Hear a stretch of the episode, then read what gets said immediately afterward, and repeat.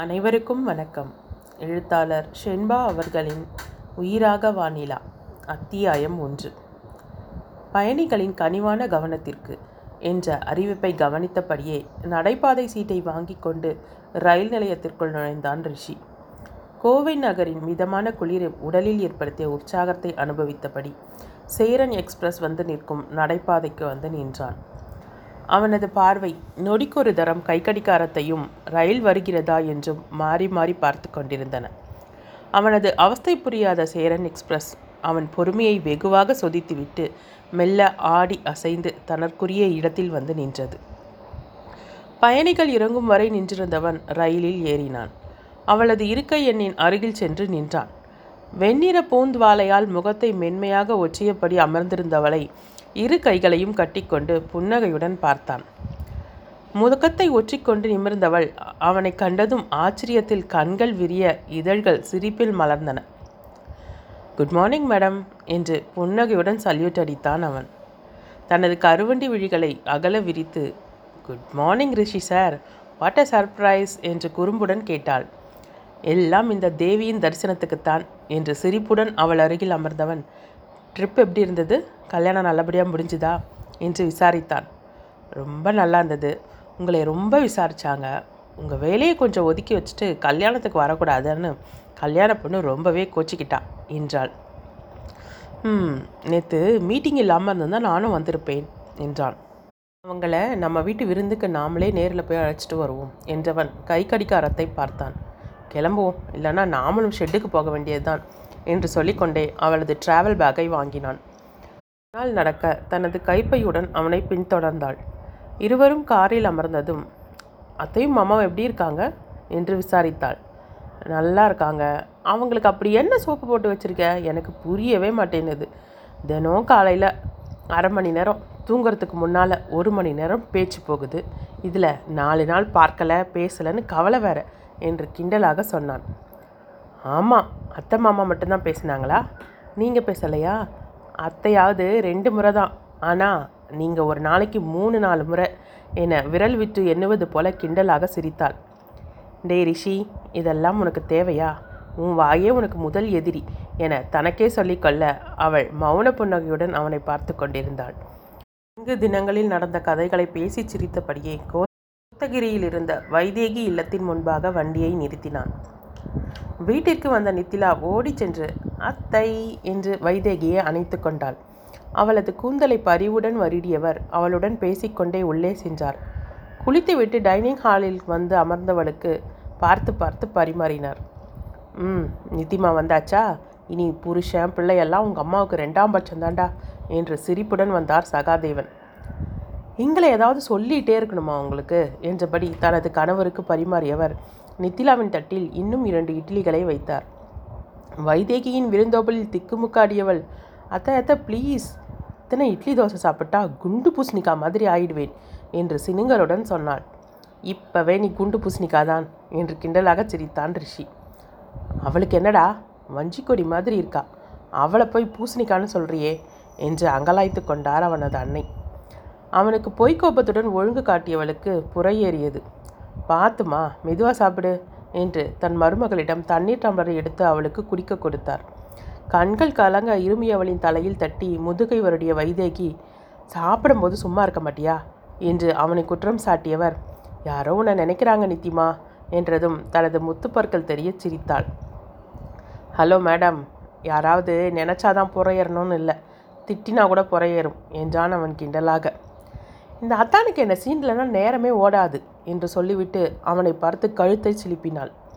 அன்புடன் அவளது தலையை வருடிய வைதேகி நம்ம நித்திய யாருக்கடா பிடிக்காம போகும்? என்று பாசத்துடன் சொல்ல அவரது பதிலில் லேசாக முகம் சுருங்கியவள் தன்னை சமாளித்து கொண்டு தட்டை காலி செய்துவிட்டு எழுந்தாள். மாலை அலுவலகத்தில் இருந்து திரும்பிய ரிஷி ஹாலில் அமர்ந்திருந்த தந்தையிடம் தாங்கள் புதிதாக கட்டியிருக்கும் ரிசார்ட்டின் மாடல்களை காட்டி அதை பற்றி விவரித்து கொண்டும் அவரது ஆலோசனையையும் கேட்டுக்கொண்டிருந்தான் சரிடா கண்ணா அம்மாட்டையும் நித்திக்கிட்டையும் பேசி அவங்களுக்கு எந்த மாடல் பிடிக்குதுன்னு கேட்டு முடிவு செஞ்சிடலாம். நான் நம்ம கிளப் வரைக்கும் போயிட்டு வரேன் என்று கிளம்பினார். டைனிங்கில் நின்று கண்ணாடி பாத்திரங்களை துடைத்து கொண்டிருந்த நித்திலாவின் அருகில் இருந்த சேரை தன்புறமாக திருப்பி போட்டுக்கொண்டு புன்னகையுடன் அமர்ந்தான். என்ன இன்னைக்கு சாருக்கு சிரிப்பெல்லாம் பலமாக இருக்குது என ஓரக்கண்ணால் அவனை பார்த்து கொண்டே கேட்டாள். துன்பம் வரும்போது சிரிக்கணுமாம் வள்ளுவர் சொல்லியிருக்கார் என்றவனை புரியாமல் பார்த்தாள். என்ன புரியலையா? நாலு நாள் இங்கே இல்லாத துன்பம் ஒன்று இன்னைக்கு காலையில் ட்ரெயின் பிடிச்சு வந்து இறங்கி இருக்கு அதான் அந்த துன்பத்தை மறக்க சிரிச்சிட்ருக்கேன் என்றான் குறும்பாக. அவனை முறைத்தவள் நான் உங்களுக்கு துன்பமா? நாலு நாள் உங்களை தட்டிக்க கால் இல்லாமல் ரொம்ப தைரியமாகிடுச்சு என்றவள் வைதேகி வருவதை கண்டதும் மீண்டும் தன் வேலையை தொடங்கினாள். அவன் வேண்டுமென்றே என் தைரியத்துக்கு என்ன குறை மேடம்? இந்த அளவுக்கு தைரியமா இல்லைனா உன்ன மாதிரி ஒரு வாயாடியை கட்டி மேய்க்க முடியுமா? என்று கேட்டான். அவனது சீண்டல் பிரமாதமாக வேலை செய்ய நீங்கள் கட்டி மேய்க்க நான் என்ன கழுதையா இல்லை குதிரையா? என்றால் தலையை சிலுப்பிக்கொண்டு. சேச்சே உன்னை போய் அப்படியெல்லாம் சொல்வேனா அனித்தி என்றான் அவன். அதானே பார்த்தேன். என சிரிப்புடன் அங்கிருந்து அகன்றவளை குறும்பு பார்வை பார்த்தபடி கழுத குதிரையெல்லாம் பாவம். இதை கேட்டால் ரொம்ப ஃபீல் பண்ணும் என்று அவன் சொல்ல வைதேகி சட்டென சிரித்து விட்டார். என்னது என்று திரும்பியவள். அத்தையின் சிரிப்பை கண்டதும் அத்தை நீங்களுமா? ம் என்றவள் அருகில் இருந்த சோஃபாவில் சென்று கோபத்துடன் அமர்ந்தாள். அவளது கோபத்தை ரசித்தவன் மேலும் ராதே உனக்கு கோபம் ஆகாதடி என்று ராகம் இழுக்க அவள் அமர்ந்திருந்த சோஃபாவின் பின்புறம் வந்தவனின் கைபேசி அழைக்கவும் சரியாக இருந்தது. ஒன் மினிட் என இருவரிடமும் கேட்டுக்கொண்டு வெளியே சென்றான். சிரிப்புடன் தன் அத்தையை பார்த்தவள் அவர் கண்களை துடைத்துக் கொள்வதைக் கண்டதும் அத்தை என்ன இது? என பாசத்துடன் கடிந்து கொண்டு அவர் கழுத்தை கட்டிக்கொண்டாள் நீ வந்ததுக்கு பிறகு பெண் குழந்தையே இல்லைங்கிற என் எங்களோட கவலையெல்லாம் போயிடுச்சு. நான் நினைக்கிறது மட்டும் நடந்தா நடந்தா என்ன? நடக்கும். எனக்கு நம்பிக்கை வந்துருச்சு என சேலை தலைப்பில் கண்களை துடைத்து கொண்டார். அவர் சொல்ல வந்ததை புரிந்து கொள்ளாமல் தன் ஆசை அத்தையின் கண்ணீரை துடைக்கும் பொருட்டு டோன்ட் வரி அத்தை எல்லாம் நல்லபடியாக நடக்கும் என்றவளை புன்னகையுடன் பார்த்தார். ஃபோன் பேசிவிட்டு வந்த ரிஷியுடன் மீண்டும் கேலியும் கிண்டலுமாக பேச்சு ஆரம்பித்தது. இரவு தூங்க செல்லும் வரை அதுவும் தொடர்ந்தது. அதே சந்தோஷத்துடன் உறங்க சென்றவளுக்கு இனிவரும் நாளில் தன் தூக்கம் தொலைத்துவிட்டு தவிக்கப் போவதும் அவளுக்கு தெரியவில்லை. அத்தியாயம் இரண்டு. நித்தி ரெடியா கிளம்பலாமா? என கேட்டுக்கொண்டே வந்தவனின் குரல் கேட்டு தன் அறையிலிருந்து வந்தாள். கிளம்பலாம் நான் ரெடி என்று சொல்லிக்கொண்டே வந்தவள் வைதகியின் அருகில் வந்ததும் அத்தை நான் கிளம்புறேன். நீங்கள் உங்கள் உடம்ப பார்த்துக்கோங்க என்றவளை பாசம் பொங்க பார்த்தார். இன்றைக்கே ஹாஸ்டலுக்கு போகணுமா? இன்னும் ரெண்டு நாள் இருந்துட்டு போயேம்மா. நீ இருந்த வரைக்கும் வீடே கலக்கலன்னு இருந்தது. இவனுக்கு வேலை வேலைன்னு ஓடணும். உங்கள் மாமா ஃப்ரெண்டு கிளப்புன்னு வீட்லேயே தங்கறதில்லை. நான் ஒருத்தர் தனியாக கிடந்து அல்லாடணும் என் என தன் மனக்கவலையை பெருமூச்சுடன் சொன்னார். இப்படி ஆரம்பிக்கும் அம்மா கடைசியில் எங்கே வந்து முடிப்பார் என்று உணர்ந்த ரிஷி அம்மா அவள் எங்கே இருந்தாலும் ஒன்று தான் ஹாஸ்டலில் இருந்தாலும் ஒன்று தான் இப்போ மேடம் யார்? Interior designer. அவங்களுக்கும் வேலை இருக்குமா? அதோட நம்ம ரிசார்ட்டுக்கு இன்டீரியர் பண்ண போகிறதே மேடம் தானே என்றான். ஆமாம் அத்தை நானும் அடிக்கடி வந்து உங்களை பார்த்துட்டு போகிறேன் இப்போ கிளம்பட்டுமா? என பிரியா விடை பெற்று கிளம்பினாள். நித்திலா சொன்னதெல்லாம் நினைவு இருக்கு இல்லையா? புதன்கிழமை நம்ம வீட்டில் மீட்டிங் இருக்குது நம்ம ரிசார்ட்டோட மாடல் என்னென்ன ஃபெசிலிட்டிஸ் டிசைன்ஸ் வேணும்னு நம்ம டீட்டெயிலாக அவங்களுக்கு சொல்லிடணும். அவர் வந்து பேசி முடித்து ஒரு வாரத்தில் பூஜையை போட்டு வேலையை ஆரம்பிக்கணும் என்றான் ரிஷி. நோ வரிஸ் எல்லாம் நோட் பண்ணி லேப்டாப்பில் ஃபீட் பண்ணி பிரிண்ட் அவுட் கூட எடுத்துட்டேன். நமக்கு ஒன்று பில்லஸ்க்கு ஒன்று ஏன் அத்தான் இவங்களை ஹோட்டல்லையே மீட் பண்ணி பேசலாம் இல்லையா? எதுக்கு வீட்டுக்கு வரைக்கும் கூப்பிட்டு வரீங்க இன்னும் நல்ல ஃபேமஸ் பில்டராக கூட பார்த்துருக்கலாம். என்றால் சிறு தாங்களுடன். புன்னகைத்தவன் இது நம்ம கனவு ப்ராஜெக்ட் நிச்சயம் நல்ல பில்டர் கையில் தான் பொறுப்பை கொடுப்பேன். இப்போ நான் பேசிகிட்டு இருக்கும் பில்டர் சவுத்தில் செய்ய இருக்கும் மூணாவது ப்ராஜெக்ட் நம்மோடது. ஜெய்ப்பூரில் தான் இவங்க மெயின் ஆஃபீஸ் இப்போது டெல்லி குடுகாவனில் ஒரு பிரான்ச் ஓப்பன் பண்ணியிருக்காங்க. மூணே வருஷத்தில் அசுர வளர்ச்சி. நல்ல பேரோட வருவது இந்த காம்படிட்டிவ் வேர்ல்டில் எவ்வளோ கஷ்டம்? டெல்லியில் நம்ம ஆசிஷோட ஹோட்டல் இவங்க கட்டி கொடுத்ததான் பார்த்த உடனே முடிவு பண்ணிட்டேன். நம்ம ரிசார்ட் இவங்கள வச்சு தான் கட்டணும்னு ஃபுல் டீலிங்கும் ஃபோன் அண்ட் நெட் மூலமே பேசி முடிச்சாச்சு. ஆஷிஷும் நம்ம பற்றி சொன்னதில் அவங்களும் நேரில் பார்த்துட்டு முடிவு சொல்கிறதா சொல்லியிருக்காங்க என்றான். நான் ஊர்லேருந்து வர்றதுக்குள்ளே இவ்வளோ வேலையை முடிச்சிட்டிங்க. வர்ற ஆர்கிடெக்டுக்கு தமிழ் தெரியுமா? இல்லை அதுக்கு தனியாக டிரான்ஸ்லேட்டர் வைக்கணுமா? என்றால் சிரிப்புடன். அவரும் தமிழால் தான் என சொல்லவும் அவளது ஹாஸ்டல் வரவும் காரை நிறுத்தியவன் விடை பெற்று கிளம்பினான். புதன்கிழமை மதியம் தன் கைபேசியின் அழைப்பை எடுத்தவன்.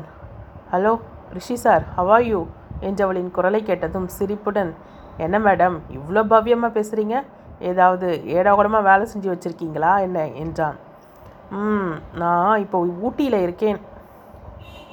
சிரிப்புடன் கேட்டுக்கொண்டிருந்தான் அவள் பதிலை கேட்டதும் ஊட்டிக்கா? எதுக்கு?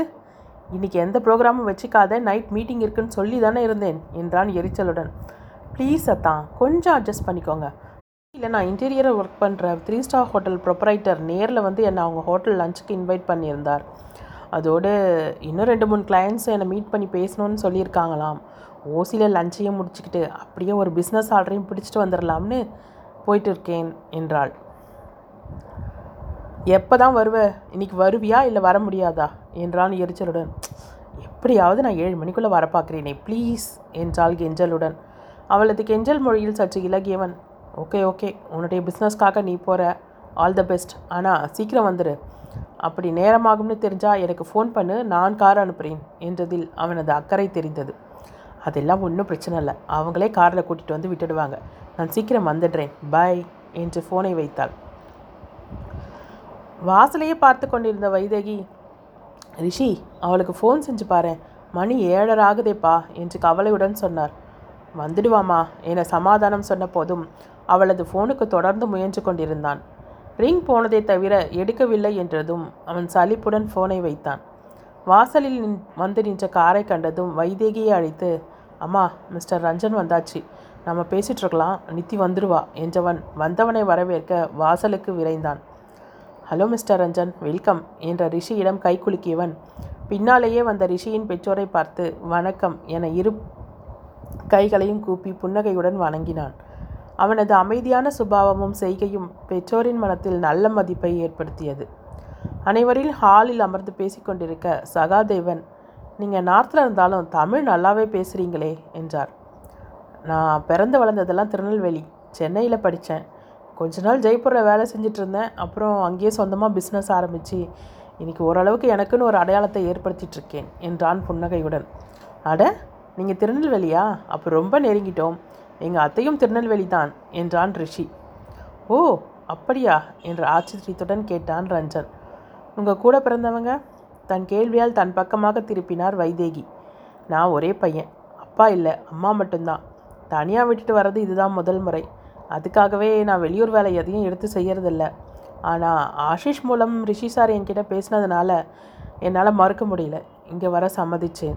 எல்லாம் பேசி முடித்து ஆரம்ப கட்ட வேலை முடிக்கும் வரை இருந்து பார்த்துட்டு பிறகு எங்கள் என்ஜினியர்ஸ் யாரையாவது வர வச்சு ஒப்படைச்சிட்டு போகலான்னு இருக்கேன் என்றான். மிஸ்டர் ரஞ்சன் உங்கள் வேலை முடியும் வரை நம்ம கெஸ்ட் ஹவுஸ்லேயே தங்கலாமே. உங்கள் மதரையும் கூட்டி வந்து வச்சுக்கலாம். என் மனைவிக்கும் பொழுது போயிடும் உங்கள் அம்மாவுக்கும் துணையாக இருக்கும் என்றார் சகாதேவன். ரொம்ப தேங்க்ஸ் சார் ஆனால் இந்த மிஸ்டரை மட்டும் கட் பண்ணிடுங்களேன் என்றான் தழைந்த குரலில் அப்போது நீங்களும் சாரை விட்டுட்டு அங்கிள்னு கூப்பிடலாமே என்றார் சகாதேவன். அப்படியே என்னையும் ரிஷினே கூப்பிடலாம் ரஞ்சன் என்றான் ரிஷி. ரஞ்சனும் சிரிப்புடன் அதை ஆமோதித்து கொண்டான். அதன்பின் அனைவரும் ரிசார்ட் பற்றி பேசிக்கொண்டிருக்க ரிஷி மட்டும் கையில் இருந்த வாட்சை பார்ப்பதும் வாசலை பார்ப்பதுமாக இருந்தவன் தன் மொபைலை எடுத்துக்கொண்டு சற்று தள்ளி வந்தான். இரண்டு மூன்று அழைப்பிற்கு பதில் இல்லாமல் போக ரிஷியின் முகத்தில் சற்று கவலை ஏற்பட்டது. பதட்டத்துடன் மீண்டும் அவளது மொபைலுக்கு முயல மறுபக்கம் ஃபோனை எடுப்பதை உணர்ந்தவன் நிதி ஆர் யூ ஆல் ரைட் என்று பதட்டமான குரலில் விசாரித்தான். சாரி ரிஷி மொபைலை வைப்ரேஷனில் போட்டிருந்தேன். கவனிக்கல. என மன்னிப்பு கேட்கும் குரலில் சொன்னதும் நிம்மதியாக மூச்சு விட்டான். ரொம்ப சாரி. வழியில் டிராஃபிக் ஜாம் பத்து நிமிஷத்தில் நான் வீட்டுக்கு வந்துடுவேன் ஓகே ஓகே. ரஞ்சன் வந்தாச்சு. நாங்கள் பேசிகிட்ருக்கோம் நீ வா என்றவன் உள்ளே வந்தான். ஹாலில் அனைவரும் அமர்ந்து பேசி கொண்டிருப்பதை பார்த்தவள் பக்கவாட்டு கதவு வழியாக மற்றொரு அறை அறைக்குள் நுழைந்து முகத்தை கழுவிக்கொண்டு கலைந்த தலையை ஒதுக்கிவிட்டு கொண்டு பின்வாசல் வழியாக சமையலறைக்குள் நுழைந்தாள். அப்பா என்ன டிராஃபிக் என்ன புகை? வர வர ஊட்டி கூட சென்னை மாதிரி சூடாகிட்டே வருது. இந்த புகையில் கண்ணெல்லாம் ஒரே எரிச்சல். என புலம்பியபடி வந்தவளை சமையலறையில் இரவு உணவுக்கு சரிபார்த்து கொண்டிருந்த வைதேகி திரும்பி பார்த்தார். என்ன நித்திமா? கொஞ்சம் சீக்கிரமாக வரக்கூடாதா? ரிஷி தவிச்சு போயிட்டான் என்றார். யாரு? உங்கள் பிள்ளையா? சரி சரி நம்பிட்டேன் என்று புன்னகைத்தாள் அவள். சரி வா.